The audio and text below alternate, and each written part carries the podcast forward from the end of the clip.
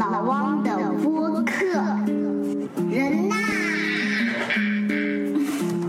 人呐，人呐。好，大家好，我是老汪，欢迎大家来收听这一期的节目。呃，老王的播客这个节目啊，到现在呢，两千一呃，二零一三年开始做到现在呢，已经有二十八期了。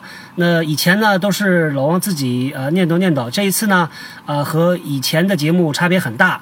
第一次呢，请到了老王的一个好朋友，也是老同事，呃，做嘉宾，呃，是请到了 Sally 同学，呃，欢迎 Sally，Sally 来做一个自我介绍啊。好的，嗯，谢谢老汪，也谢谢老汪邀请我到这个老汪的播客哈、其实听老汪的播客也有一段时间了，啊、挺有意思的一个节目。那今天正好有这样的一个机会，能够跟大家一起来闲聊一下，也是非常高兴。那呃，我自己呢是老汪以前的同事，呃，在几家大型的这个传统的 IT 企业做过。呃，工作的性质呢，大部分是人力资源，从最早期的这个招聘的工作开始，一直到后期呢，做这个人才的发展，呃，领导力的发展，以及现在的这个组织的发展，呃，林林总总吧。我们就不要理解那么多这个这个其中的一个含义了。总的来讲，就是在人力资源这个领域吧，前后十七八年的这个工作经验，对比我时间长，我们工作的内容基本上是一样的。是我比你老的意思吗？前辈啊，这是老王的前辈。嗯。那之前做 HR 之前，呃，还做过什么呢？我印象里是做过那个 staffing，做过招聘是吧？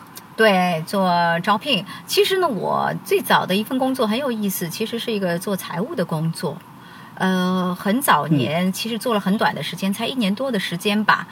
结果呢，我后来发现说这个工作实在不适合我，整天让我面对这个机器啊，呃，整天要这个输入很多的数字，嗯，呃，实在对这个不感兴趣。所以有一次这个机缘巧合吧，就进入了人力资源这个行业，然后就非常的喜欢。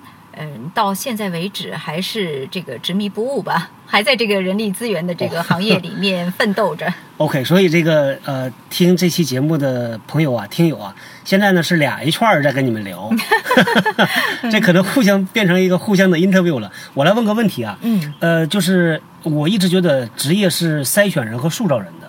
就是如果你做一个行业做到十七八年、十八九年之后，可能大部分的人看起来会很像，无论从个性啊、呃脾气秉性啊、做事方式会比较的雷同。像我们可能就有很多地方是比较像的。嗯那那你觉得为啥能够一直喜欢这个工作呢？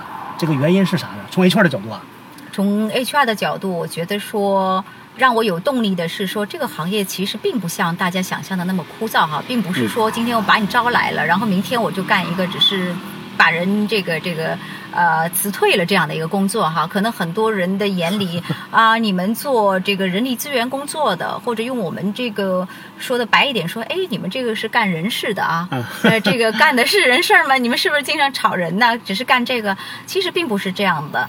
这个行业呢，相当的有专业度，而且呢嗯，它里面有不同的职能，能够让我持续的走在这条路上呢。我是觉得说，每次都会有一些新鲜的东西、嗯新鲜的内容，让我不断的有这个兴趣去发掘。而且呢，嗯我看到了很多的人在我们人力资源的这个推动之下，哈，能够挖掘出他的潜力，得到了很好的发展，这也是我觉得自己非常高兴的一点 对。也许把我们的这个 HR 在呃这个涂上了一层金哈，很多人不是这么看我的，我们我们可能自己是这么这么觉得的。对我这个深有同感，深有同感。因为我其实呢，做这期节目的初衷呃之一或者是原因吧，也是因为做这个工作看到了很多很多。呃，好的事儿，还有狗血的事情，所以有的时候就特别想来倾诉来讲，所以这个就是这个职业带给我的，带给我很多的这个让我觉得很兴奋的这个这个东西啊。是的，痛并快乐着。啊，这个真的，哎，赛丽说的很好，确实是痛并快乐着。呃，我呢，在因为我是第一次这个请嘉宾过来聊这个话题啊，所以呢，我提前也准备了几个问题，呃，来这个请教一下赛丽啊。呃，赛丽的时间做了很久嘛，那讲一讲这个就是，呃，哪一段你觉得特别特别的有体会、有感触啊？职业生涯里边呢？嗯，有一件事儿，实际上我到过了这么多年，一直还有深刻的印象，就是我刚刚转型做 HR 的时候，刚才也跟老汪分享了，我的第一份工作是做招聘，但实际上当我进去的时候，你知道的，我们那个年代，实际上 HR 这个还是一个非常新的一个领域哈。嗯，当年，嗯，当年 对，不是太多的人知道 HR 是做什么。其实我也是懵懵懂懂就闯进了 HR 的这个领域。那做招聘呢，我进去以后就是简单的有一个这个入职的培训，然后完了以后呢，我就被告知第二天要去这个上海的某知名大学做一个校园招聘。嗯，那我当时就有点懵了，因为我其实没有受到一个非常专业的一个培训。对那至于说去的这个目的要达成什么样的目的，我甚至于连都不是很清楚。那甚至于连这个招聘的这个这个 job description 这个这个叫什么岗位描述啊？对，岗位描述哈。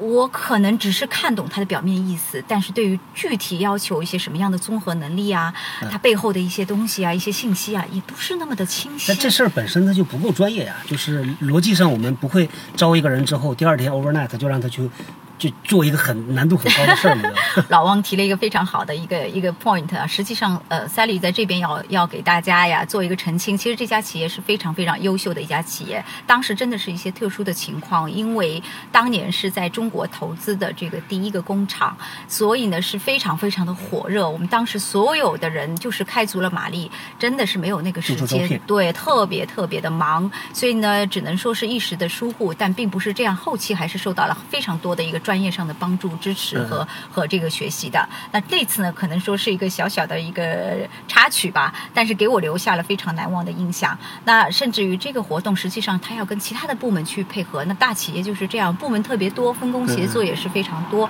那么跟其他的一个部门，比如说是一个 PR 的团队啊，这个他是做一些内部的沟通啊、外部的沟通啊，甚至政府部门的沟通等等。那我当时也觉得说，哎，跟这样的部门协作，到底要去干什么呢？对吧？嗯啊，跟我一起去的近还有一个外籍的同事，但是他又不是做招聘的，他是做培训的。嗯，啊，也是，反正是非常两外行去招聘，对，真的就是这样。我觉得那时候这学生生也挺惨的哈，来问我很多问题，我当时其实挺懵的，我真挺懵的，我就按照表面的意思大概的给他们回答了一下。但这件事情呢，我就是引发了我一个思考，就是说，实际上我们作为一个职场的一个新人啊，这个转型特别的重要。你从学校里出来，转型到了一家这个企业以后，作为一个职场的人士，实际上面临的挑战还是挺巨大的。嗯，没错，嗯是这样，是这样。啊、不仅仅是专业的，还有你是自己的一个心态哈，等等吧。当然，就是说从后面来讲，我到了第二次、第三次去的时候，都就非常的游刃有余了，非常有意思的这个就可以非常嗯呃顺利的跟这些大学生们进行交流哈、对话等等吧。但这次的这个经历的确是给我留下了不可磨灭的一个印象。我想到一个问题啊，呃，听听你的看法。嗯呃，有两种发展人的手段，第一种呢，就是像你刚才说的，就直接扔过去，嗯到游泳池里边扑腾一下没淹死捞出来，对，然后呢，之后再跟你讲一讲什么道理呀、方法呀，这时候你可能会学得很快。对，另外一种呢，就是你在真正游之前，先在你岸上再先先呃先教一遍，然后再去练。嗯。呃，你觉得哪一种方法呃这个效果会最好呢？更好？嗯其实我觉得没有一个更好的办法哈。其实我觉得这两种办法都是各有利弊的。嗯那么一个是说。看你的企业的文化是怎样的，嗯比如说大型的企业就比较喜欢说先上来给到所有的员工一个入职的培训哈，那这个培训不仅仅是说技能的培训，更重要的是你的文化和价值观的培训。对，他需要员工是非常的跟他的价值观、企业的文化是非常的一致，对吧？那么呃，有一些相对小一些的小一点的企业，当然希望说我招了一个人，我马上能够用的，对吧？我没有力气，也没有时间，没有精力花那么多的，或者说那么多的钱去培养你。那么我觉得说这个。真的是跟这个企业的处于什么样的一个阶段，也是非常的有关。但企业非常非常着急的时候，也许你这个人来了，我就马上要用了啊。那么作为一个职场的人士，就是说你进了职场以后，你自己会在这两种方法当中，其实它的受益是不一样的。嗯我个人的一个体会呢，我是觉得说这两者兼有，只是掌握一个度的一个问题，对吧？嗯呃，因为我们从这个 HR 的领域来讲，我讲七十二十十的一个原则。嗯那么你的 learning，你的学习不光光是你的读书、你的被培训，更多实际上是在在工作当中。嗯所以我自己个人认为。嗯，学习是一种态度，呃，是你的一种习惯。嗯，呃，在方方面面、任何时候、任何时间、任何地点都是能够学的，而不仅仅只是在教室里才会去学。嗯，我不知道是不是有点扯远了。我在之前的那个节目里也讲过七十二十十嗯这个方法，我觉得蛮有意思啊，因为我感觉呢，就是很多民企啊，还有一些小微企业，包括我自己接触的朋友在开公司的啊，嗯。他们也知道这东西，嗯。但是呢，他特别用前面那个就是那个七十的那个那个那个部分，嗯。基本就是扔到游泳池里去，嗯。然后呢，每次招个两百人，招完之后扔进去，嗯。看能多少人爬上来，嗯。上来之后呢，带着你一起走，淹死的就淹死的了。嗯。就是他们很多是坚决的贯彻这个通过做来学。嗯。像呃外企呢，有一些大的企业、大的机构呢，呃，就像你说的，就是嗯。它投入很大，嗯。然后呢，它有二十，就是 learning from people 啊，networking，还有就是呃 learning 呃 from training education，嗯。这个就做的比较多。嗯。但我现在发现有一个趋势呢，因为嗯。包括外企，包括大的企业，他们现在呃人员发展预算越来越少，嗯。所以呢想做，但是可能已经没有太好的就是资源去做了。嗯。所以会不会存在这个可能啊？嗯再过个五年，嗯，就是大部分的发展手段基本就是给你扔进去，让你自己爬上来。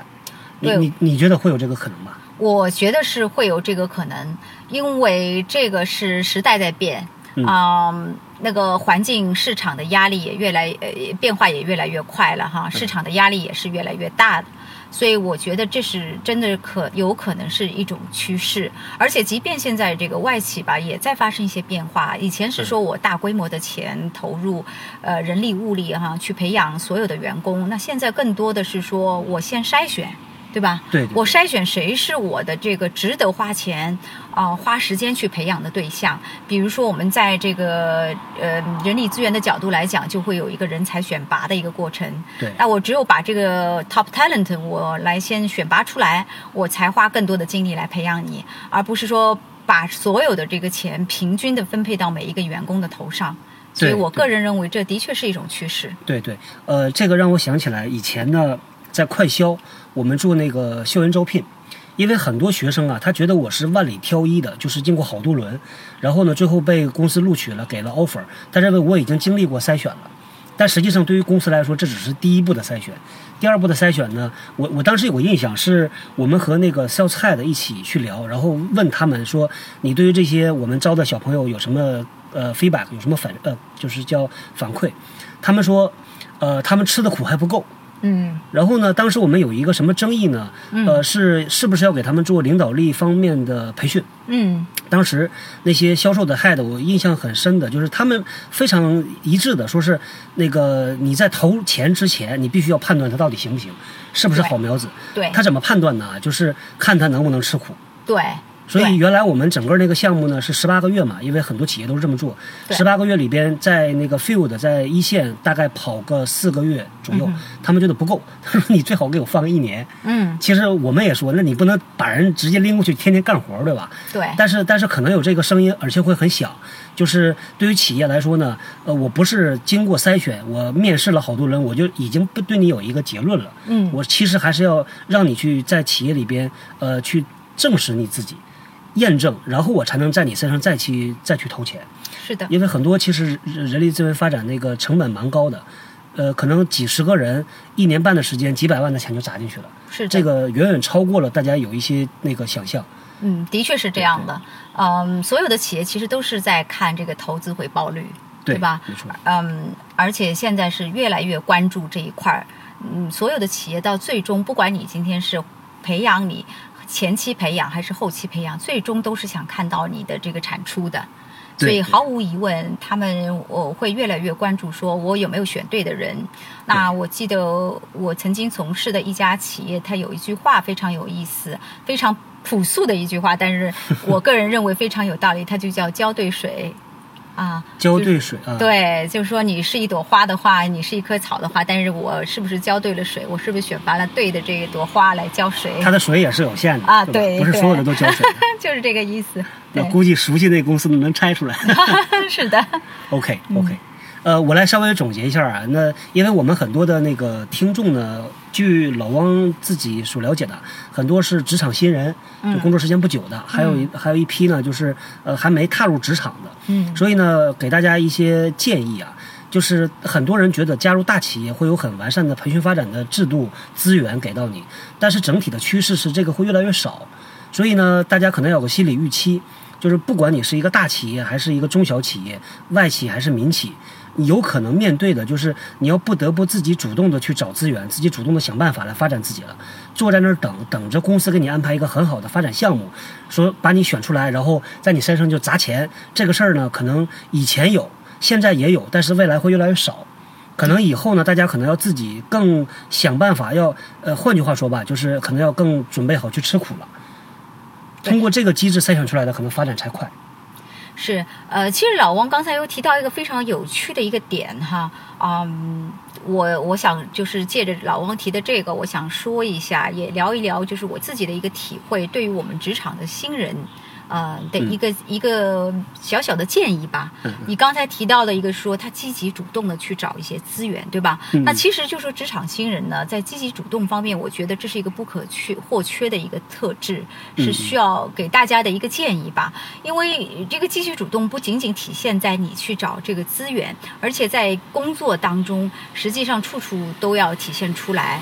那么怎么去理解这个积极主动呢？其实我是也是深有体会吧，因为我们公司里面呃招过很多的实习生，也、嗯也有很多这个职场新人刚从大学毕业的这个学生。那人跟人之间呢，我我自己看到有很大的一个区别。那一群大学生入职的起跑线都是一样，但是一年以后，有的人呢就升到了一定的主管的职位，而有的人呢原地踏步，甚至有的人呢他一年不到，他可能就被这个这个劝走了。嗯那这里头的区别在于哪里呢？那就举一个小的例子来讲吧。那今天主管说，哎，某某某，你能不能帮我订一张区呃订一张机票，从、从上海去到沈阳？那如果说 A 学生只考虑说好，我就帮你订一张机票，订完了就完事儿了。可是 B 学生呢会想说，好，那我今天帮你订一张机票，那请问是不是还要订酒店呢？嗯那我就把酒店也给考虑了，对吧？那还有是不是要这个接机服务呢？那我也会去考虑说，要不要安帮主管就主管安排一下接机，嗯对吧？那有一系列的，还有就是说我去出差那几天到底天气怎样呢？嗯那优秀的这个员工的话呢，主动积极主动的员工呢，他就会把这些都考虑到，最后呢，他呈现给主管的是一整套的一个方案，对吧？嗯嗯哦，我们把它说的高大上一点，就叫方案吧。那实际上就是你的机票、你的酒店、所有的行程都在里面了，包括就是说，甚至于说，哎，那边的天气怎样？如果你出差去国外的话，天气变化很大，你今天要不要带一些呃这个厚的衣服啊、冬装啊等等吧？对吗？那一般的员工呢，就说你让我做一订一个机票，那我只订一个机票了，嗯我就什么都不干。那这个故事引出的一个思考是什么？我想，我想各位听众一听就明白了，对不对？嗯，对，我们以前讲呢，就是呃两类人，一个叫 proactive，叫就是积极主动；另外一个叫 reactive，就是相对来说被动一点。好多事情吧，你必须推推推一下，他动一下。这个呢，这种员工呢，尤其是新人呢，带起来难度就很大。呃，带起来说实话也很累，因为我记得以前呢，就是呃，不不是在我自己的 team 里边，在别的部门呢，他们就提出这样的反馈，说是这个员工呢，其实不太，呃，他整体的评价是不好。然后你真的去问呢，又没有太大的毛病。这个人呢，你说他犯了多大错误呢？其实没有太大错误，嗯但是他就是不满意。然后真正你坐下来好好跟他一聊，发现往往是这种问题，就是这个新人或者叫员工吧，他不够那么的呃积极主动。他们有些人呃是这样描述的，说是不愿意动脑子。老汪，你知道 这个让我想到一个，你这你你小时候应该用过那个算盘吧？对，我们这个年代应该都用过算盘啊，我不知道现在的九零后、八零后有没有用过算盘哈 我们有一句那个俗语叫这把这波人形容成什么呢？叫算盘珠子拨一拨动一动，嗯，说的其实就是这种 reactive 的状态。你让他做一，他就只想到一，他绝对不会想到二跟三。你觉得这是智商的问题还是什么？这是聪明不聪明？我觉得根本不是一个智商的问题。我相信这些人都读了这么多年的书，他有这个能力进大学，嗯我不觉得这是一个智商的问题。我觉得这是一个思维的一种一种惯性，对惯性的一个问题。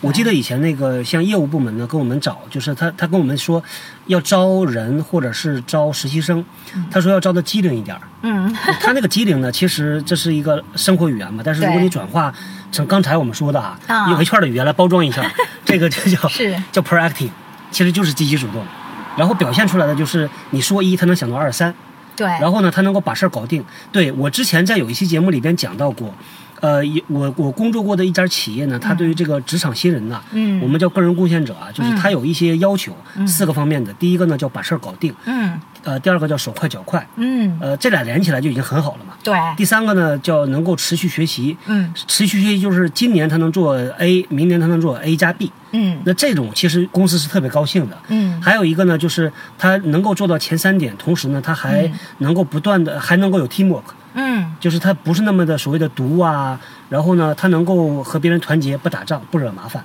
因为有的小孩确实也很好，嗯但是呢，就是别的团队呢，有的时候经常会跑过来投诉，嗯来告告状。然后呢，当你去做，因为我们，呃，这个可能要跟大家解释啊，很多企业呢到年底做绩效评估，嗯要对人才做盘点，嗯。会怎么做呢？我们叫做 calibration，嗯。呃，就是你要去和别的团队同样级别的人一起比较。嗯。比如说我带了五个人，那另外一个团队的 leader 呢也带了五个人。嗯。那我对这个五个人的打分和那个哥们儿对他的五个人打分，嗯。我们要在一起开会，和我的老大一起坐下来评估的。然后就会我会说我的这几个人怎么好，嗯。然后那哥们儿就会说他的那五个人怎么好，嗯。然后呢我们要讲出原因出来的，然后我老大要判断的。那很多时候呢，我就碰到过类似的这种问题啊。我讲这个这个下边这个这个员工啊多好，但是呢那个人就会举出很多的例子说他不好。对呀，然后这种呢，就是在一些团队合作上面，那他就讲，他说，你看到他好，是他把你干的活儿、要求的活儿他做得很好，嗯但是他参加到我们的项目里边，他表现的就不那么积极主动，他就不那么好。是那这个时间呢，那那没办法，因为毕竟我们是一个三百六十度的评估嘛，对你很多人的意见要带进来，大家做一个校准的。所以其实很多的到了年底，有一些员工呢也没有得到提升，嗯。呃，发展也没有那么的快，呃，这个其实是个原因。所以我我个人挺认可，就是呃，像我刚才提到的四个标准，因为很简单，嗯。就是手快脚快把事儿搞定，嗯。呃，就是有团队合作精神，然后能够不断的发展。嗯。我觉得这个如果都能做到啊，这是已经很好很好的一个，我们叫叫个人贡献者了，individual contributor，就是不带员不带团队的这样的一个人。绝对是老旺，其实你提的这个，我觉得很好，是是四个看似简单，但实际上做起来不那么容易做到的这个要求哈。所以如果说我们的听众哈，如果你们现在要求职的，呃，或者刚刚进入职场的哈，能做到这几点，那真的是非常优秀了。嗯，我原来招那个实习生呢，呃，也不是我直接招的，就是呃我们团队里边在招。我当时我就一直坚持有三个心，嗯呃，第一个叫细心，第二个叫耐心，第三个叫责任心。嗯，我觉得呢，有这三心啊，这个实习生应该就挺不错的了。啊，这个总结的特别好啊！老汪这儿总是这个一大堆的总结，刚才四条，现在三星哈对，那这个大家赶紧记住了。对我，我是因为这样比较容易理解嘛。对对对，那跟 staffing team 去讲的时候，说要什么样的人，嗯，呃，因为我们如果拿一一堆这个很标准化的一些管理语言去讲，不太容易讲清楚。对，那你用这个比较简单的、通俗易懂，他就一下他就能抓住这个关关键的地方。是的，没错。嗯嗯。哎呀，这个时间又挺快，因为我前两天呢在微信上、微博上做了一个调查，嗯到底大家呃喜欢听这个节目啊，嗯呃多长时间？然后呢，我现在还没看到结果，因为调查还没结束。嗯，但是现在一不小心也快半个小时了，对，我觉得两人聊天吧，可能比你一个人说还过得快一些。快多了，快多了，快多了。啊，你如果超时啊，咱们就分成两期来搞嗯，啊。这个时间上咱们可以，咱们先看看这个听众的反应吧，看这种方式是不是受他们的欢迎，他们觉得这样的方式。